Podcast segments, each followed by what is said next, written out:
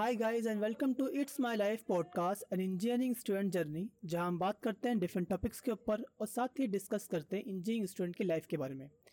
I am your host Rizwan मैंने अपनी ज़िंदगी के तीन साल पॉलिटेक्निक में खर्च कर दिए और साथ ही आने वाले तीन साल में अपनी बी में ख़त्म कर दूँगा। आज इस पॉडकास्ट में हम लोग बात करेंगे पॉलिटेक्निक के बारे में। पॉलिटेक्निक क्या होती है? मैंने पॉलिटेक्निक क्यों करी? और साथ ही मेरा एक्सपीरियंस कैसा रहा पॉलिटेक्निक का?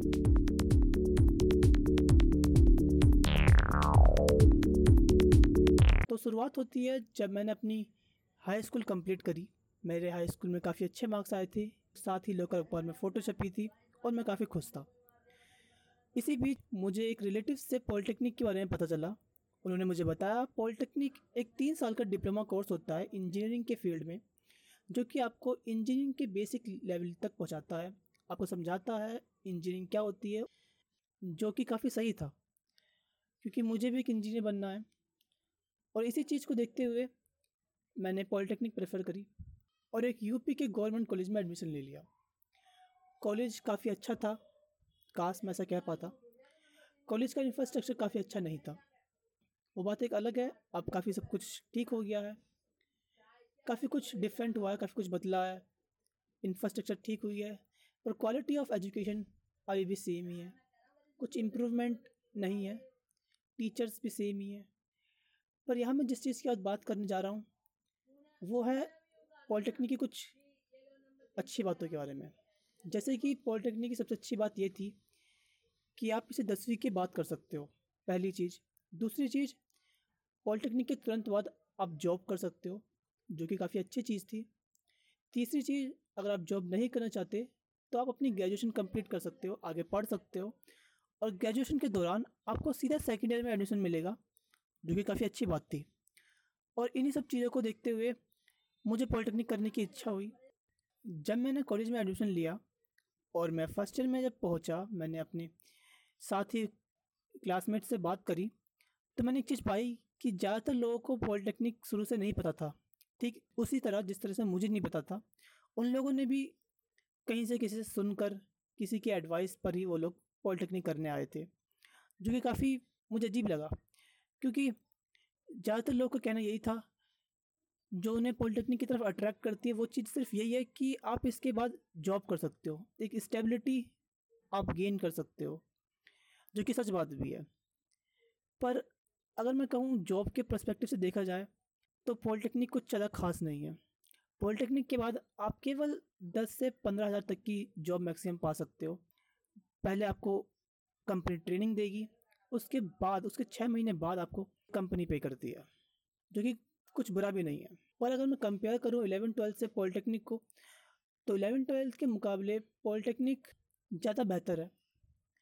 अगर आप इंजीनियरिंग करना चाहते हो तो या फिर एक जॉब के परस्पेक्टिव से देखा जाए तो पॉलिटेक्निक में आपको इंजीनियरिंग के बारे में पता चलता है इंजीनियरिंग के टॉपिक्स के बारे में पता पड़ता है सब्जेक्ट्स के बारे में पता चलता है।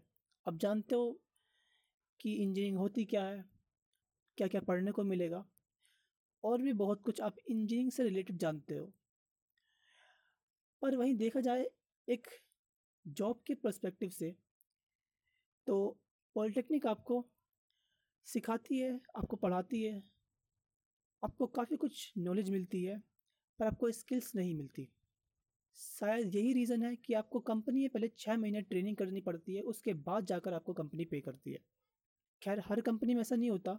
कुछ कंपनी में कम ट्रेनिंग होती है, कुछ कंपनी में ज़्यादा होती है, लेकिन ऐसा नहीं है कि आपको कॉलेज से निकलने के तुरंत बाद ही आपको जॉब मिल जाएगी, आपको पे करने स्टार्ट कर देगी कंपनी। आपको पहले ट्रेनिंग मिलती है, उसके बाद आपको कंपनी पे करती है। तो जैसे कि मैंने कहा कि आपको पॉलिटेक्निक में स्किल तो नहीं मिलेगी, लेकिन हाँ आपको नॉलेज मिल सकती है। मेरा कॉलेज यूपी में नंबर टू रैंक करता है। वहाँ पे सारी फैसिलिटीज़ अवेलेबल है। हर एक चीज़ है वहाँ पर, काफ़ी सारी वर्कशॉप्स हैं, काफ़ी अच्छे टीचर्स हैं। लेकिन देखा जाए तो उन वर्कशॉप में उस लेवल का काम नहीं होता।